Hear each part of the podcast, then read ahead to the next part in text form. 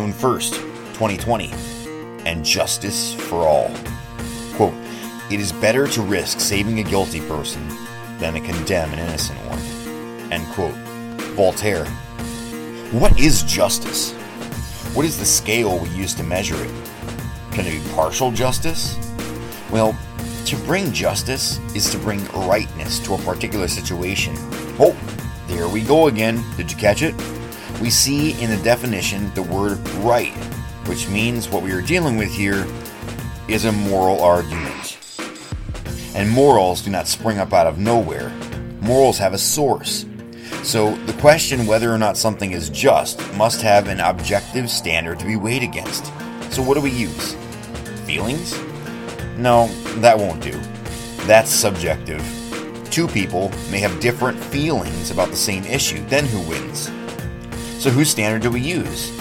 Should we go with the majority? That still isn't objective. It is a mass of people judging based on their feelings. It's the 50% of those in the decision making plus one guy. It means that the deciding vote may feel differently than you do.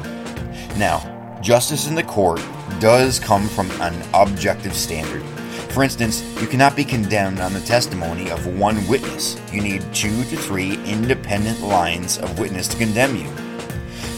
It isn't based on feelings, it's based on evidence. And where does this idea come from? You guessed it the Bible.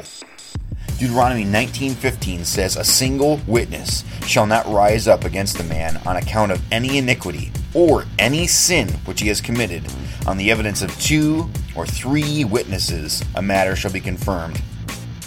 Justice is not arbitrarily defined by some group over there somewhere.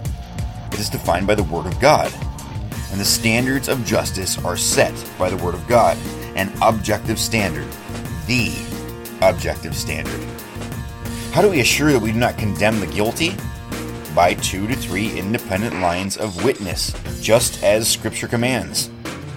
Can you imagine what the world would look like if we judged based on the testimony of just one person, one fallen and imperfect human being? That gives absolute power. What does absolute power do? It corrupts absolutely. The Word of God speaks to more than just how we conduct ourselves in worship services.